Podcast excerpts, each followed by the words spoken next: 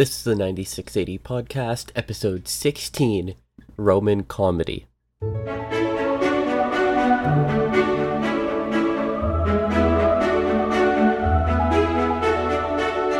Today on the 96AD podcast, we're going to be doing something a bit different. Instead of covering a specific time period, today we're going to be talking about a specific topic of Roman history that is more general, and that is Roman comedy. What I mean by saying Roman comedy is that after the middle of the 3rd century BCE, the Romans started and never stopped performing Greek style comedic plays. I will have to do an episode entirely on Roman festivals because there's a lot going on there chariot races, gladiatorial games, other games, and also performances. This performance aspect came a bit later in Rome's history after the chariot races and gladiatorial games. But there is a rich history of the staged written performances throughout all of its history. This is interesting because the supposed origin date of comedy and tragedy in the forms of Greek plays translated into Latin starts in 240 BCE. It starts with the height of the Roman Republic. It starts with the Roman Republic becoming a superpower and the Roman Republic's introduction of Greek civilization. You could say that around this time, the First Punic War, the establishment of Roman control over the entire Italian peninsula and the first provinces, is a time of big change, a time that it became more Greek. The Roman comedies are particularly interesting. Believe it or not, they're actually pretty funny. Most of the plays we have are by two playwrights, Plautus and Terence, and they are all adaptations of Greek plays.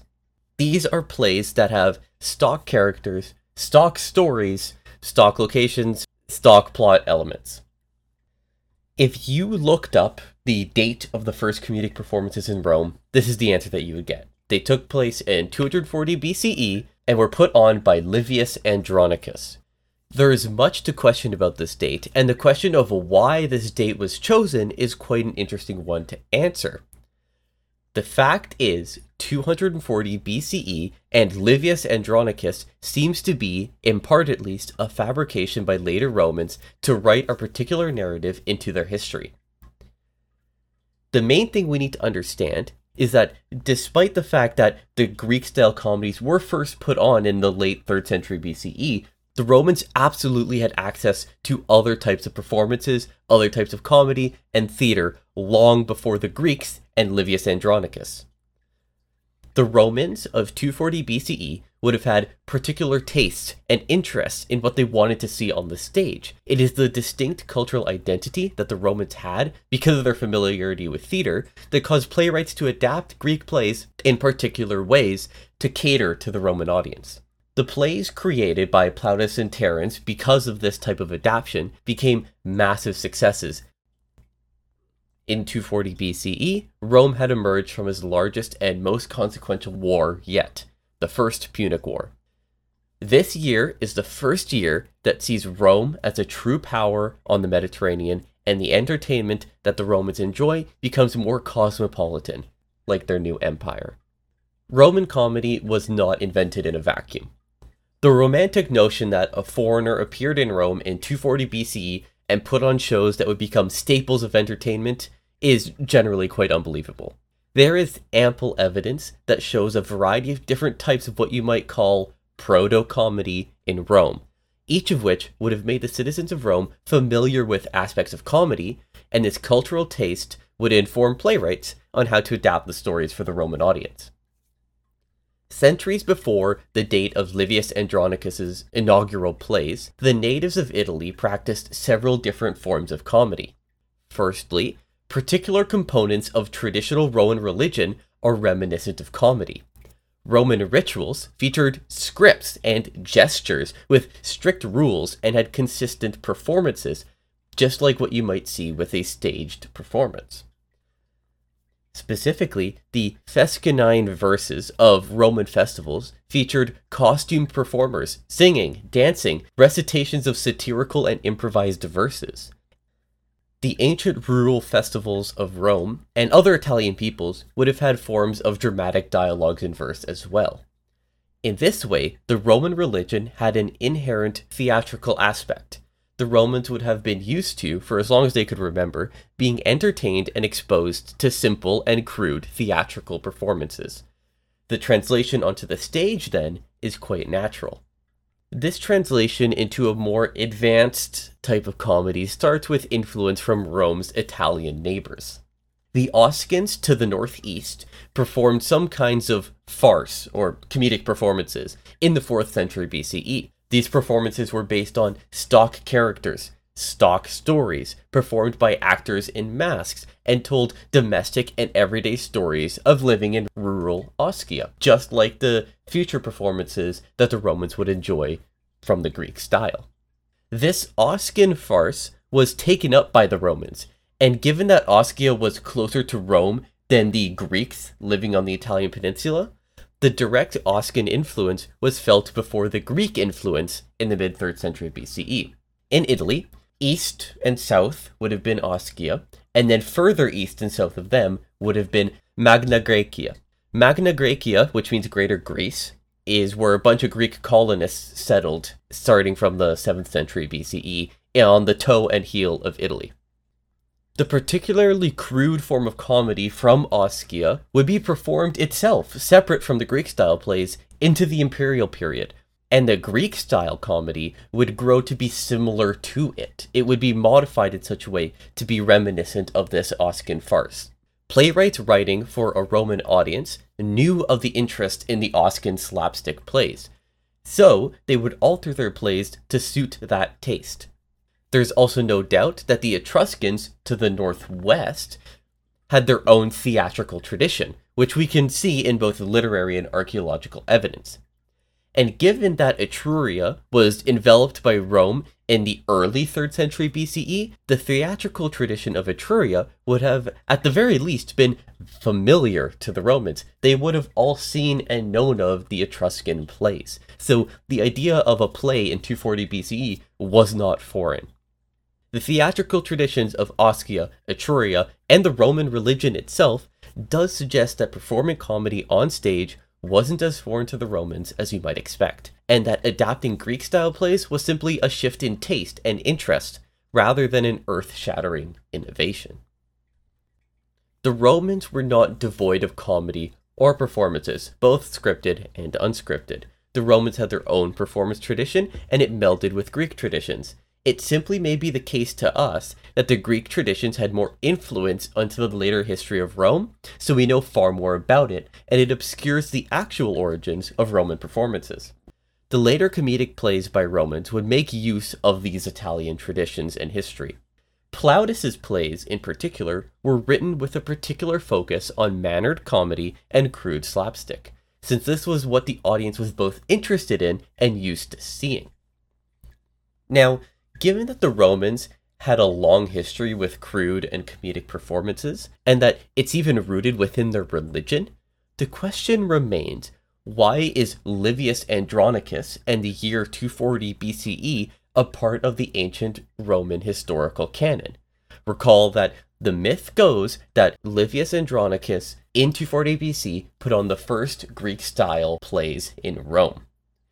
This came to us from Cicero and Livy, who made those claims of Livius Andronicus being the first man to host Greek style plays.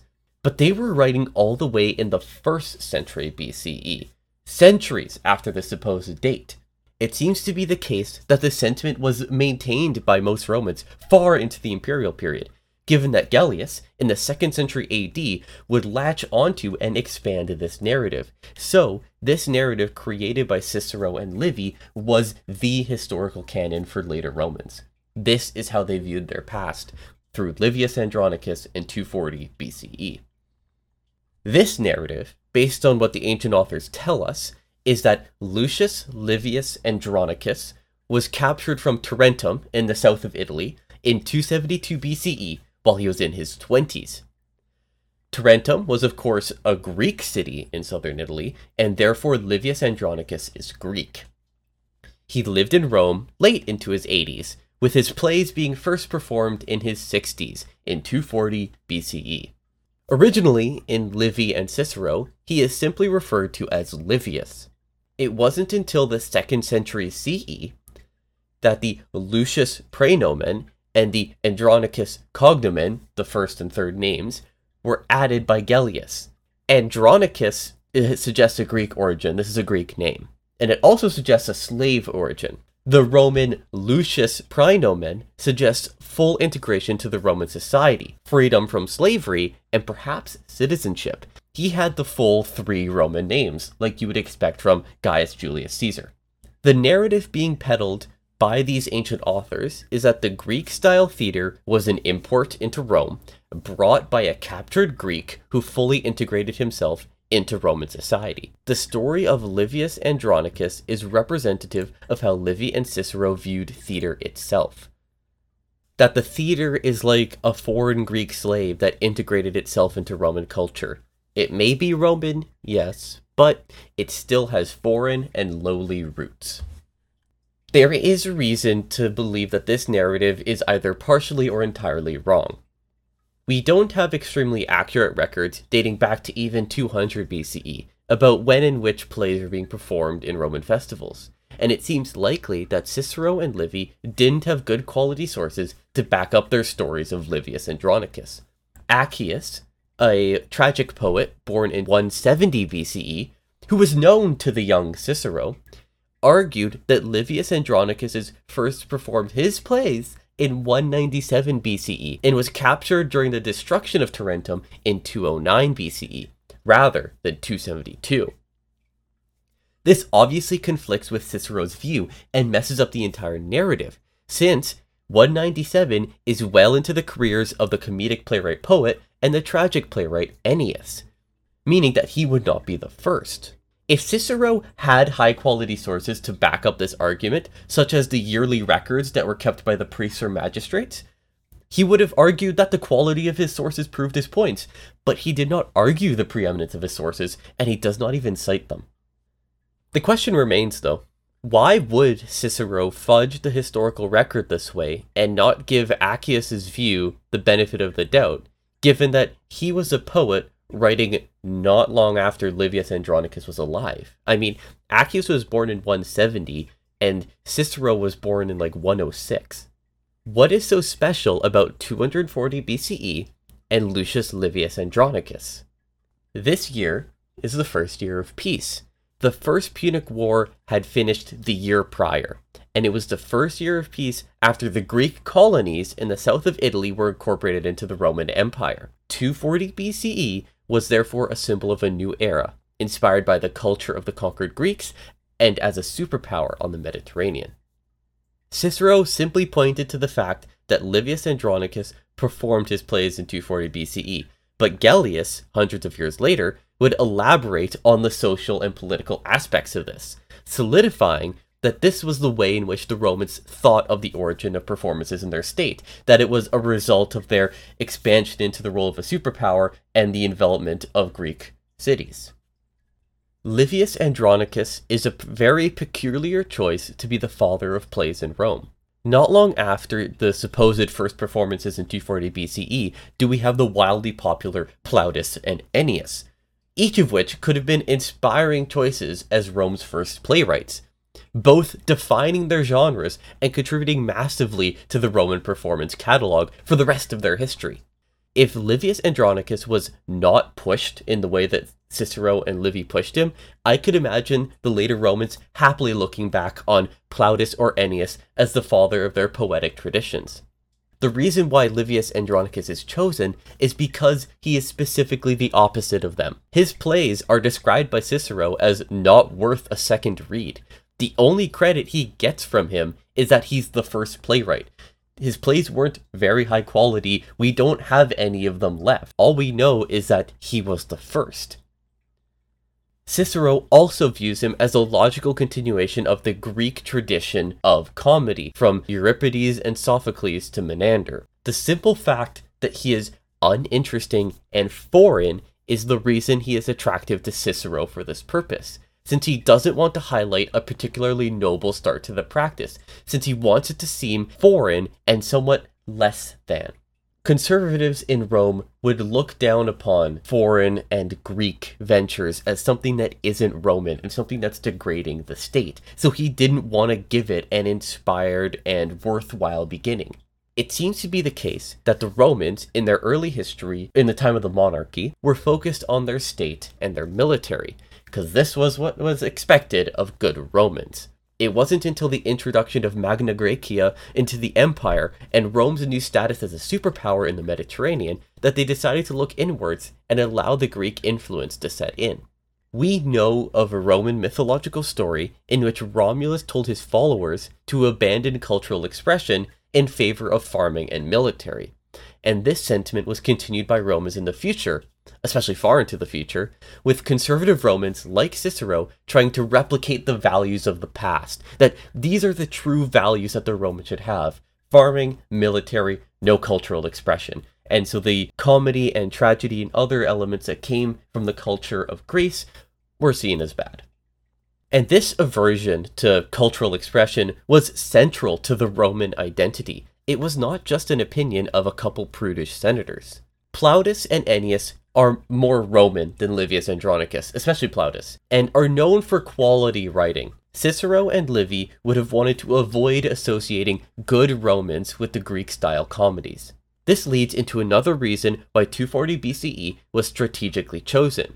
At this time, Plautus would have been a teenager and Ennius would have been in the womb. The narrative of Accius having Livius Andronicus first performing in 197 puts the performances into the careers of Plautus and Ennius, like I mentioned. And Cicero specifically mentions that Andronicus's first plays were the year before Ennius was born, making it clear as day to the audience that he predates Ennius.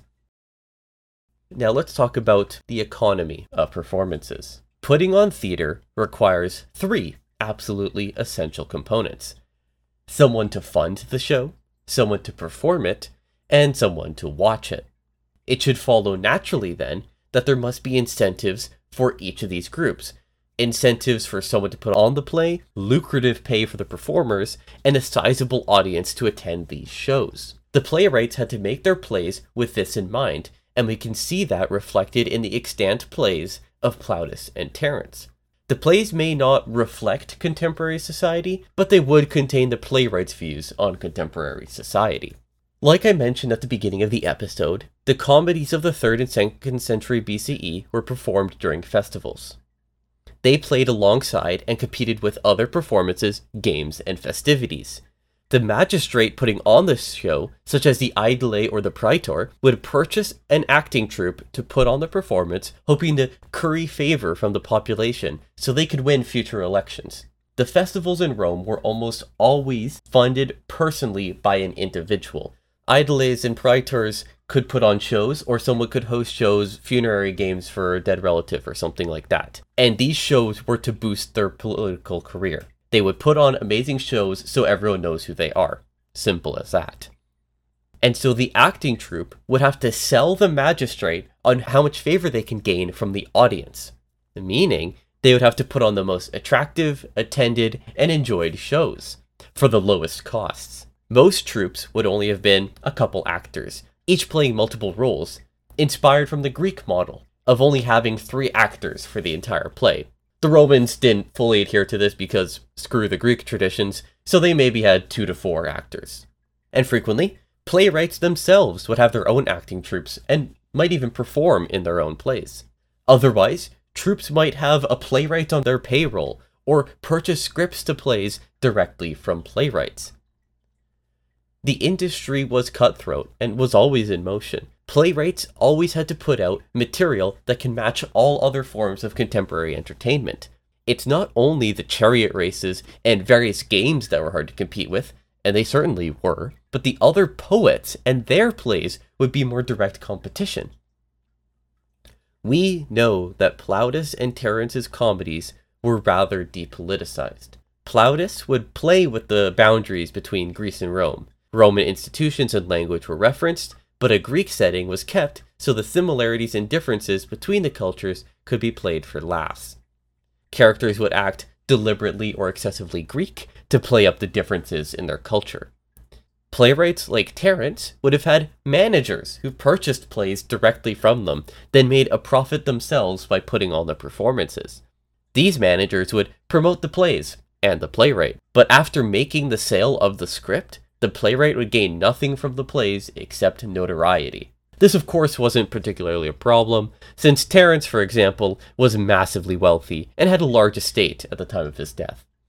There was no copyright system in Roman law, but we do know of Terence being accused of plagiarism, and that the rights to plays would get mixed up as the physical manuscripts were copied and sold, because there was no copyright at all in Rome, so all the playwright would do is physically write down their script and sell the physical script to someone, and whoever held the physical script, well, knew the words.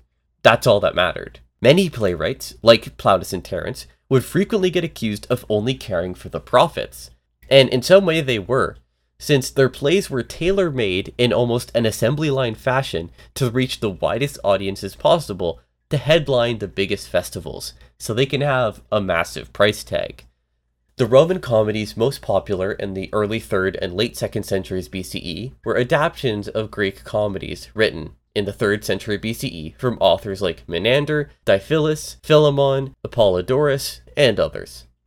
The question then is in adaptation. How much did Plautus, Terence, and others alter the plays to be palatable to the Roman audience, and what can we learn about the audience that way? The answer is that they altered it considerably. We know that Plautus altered the Greek originals that he copied, sometimes quite considerably. There have been found to be considerable Plautine original components in the Bacchides, and many Roman elements like specific ritual language found their way into the Casina. Not all plays would be modified to the same degree, and it's quite difficult to analyze the differences without the Greek originals because for the most part we don't have them. But seasoning to Roman taste was certainly an element of the plays. Plautus wrote his plays in the late 3rd and early 2nd century BCE, so most of the plays were written during or after the Second Punic War, and during a contentious 20 year debate in Rome about women becoming too luxurious, because this would be opposing to Roman values of frugality and humility. The Lex Oppia, a bill passed by the Roman Senate in 215, banned women from wearing particularly extravagant jewelry and clothing. And this was eventually repealed in 195, but was an extremely contentious issue for decades. The best example of a play connecting and engaging with Roman culture and society is Plautus's Poenulus, which means the Little Carthaginian. This play has a Carthaginian character named Hanno as one of the main characters. One particular scene in this play can be read as both referencing Roman fears of Carthaginian power after the Second Punic War and the fears of growing luxury in highborn Roman women and the Lex Oppia. In general, Plautus's Poenulus reflects the Roman views on Carthage and the Punic Wars. Hanno, the Carthaginian character, is portrayed as exotic, and this shows that Plautus would focus on contemporary and hot button topics, poking fun at not only the enemies of the Roman people, but at the stereotypes and prejudices that faced them as well. At this time in history, the Romans were fielding armies on three continents, facing victories and losses all over the Mediterranean. It has come to a point where the citizens of Rome are tired of constant triumphs and ovations in Rome, because mostly they were celebrated, but not particularly earned, and they were happening like every day, God damn it. Plautus's plays contain mockeries of these constant ovations. In addition, Plautus's plays also bought into the military successes that Rome was facing by filling his plays with allusions to future and past military victories, playing into the collective superiority and authority that the Romans felt over the Mediterranean. Plautus also played into Roman values such as contemporary thoughts of moral decline in Rome, national accomplishment, piety, and the appreciation of the Romans of old. It should be clear that these inclusions would make the plays very popular in Rome. So, what have we learned? The Romans fabricated, or at least elaborated, the history of comedy's introduction to Rome to suit their values and preconceived notions of history. Whatever the true story of Livius Andronicus actually is, we know that Roman comedy was its own distinct form of entertainment. The Romans formulated a type of theatrics that fit their culture, their tastes, and their history. The Punic Wars Rome's new status as a superpower and the enveloping of Greek colonies put Rome into a position where there was a large audience for Greek plays adapted to the Roman taste. However different from the Greek originals they actually were, we know that the comedic plays in the early 2nd century BCE contained fundamentally Roman aspects. Focus on military victories and processions, Roman virtues, language, and Roman legalese located the specifics of the plays in the Roman context. That will be all for today. For now, if you want to ask me questions or leave suggestions about the podcast, head on over to my de facto website, the 96AD subreddit. Just head on over to reddit.com slash r slash 96AD. You can find the link in the podcast description. I'll be posting updates about the podcast there, and I will respond to anybody who posts there or messages me. Another thing you'll find on the subreddit is a PayPal donate button.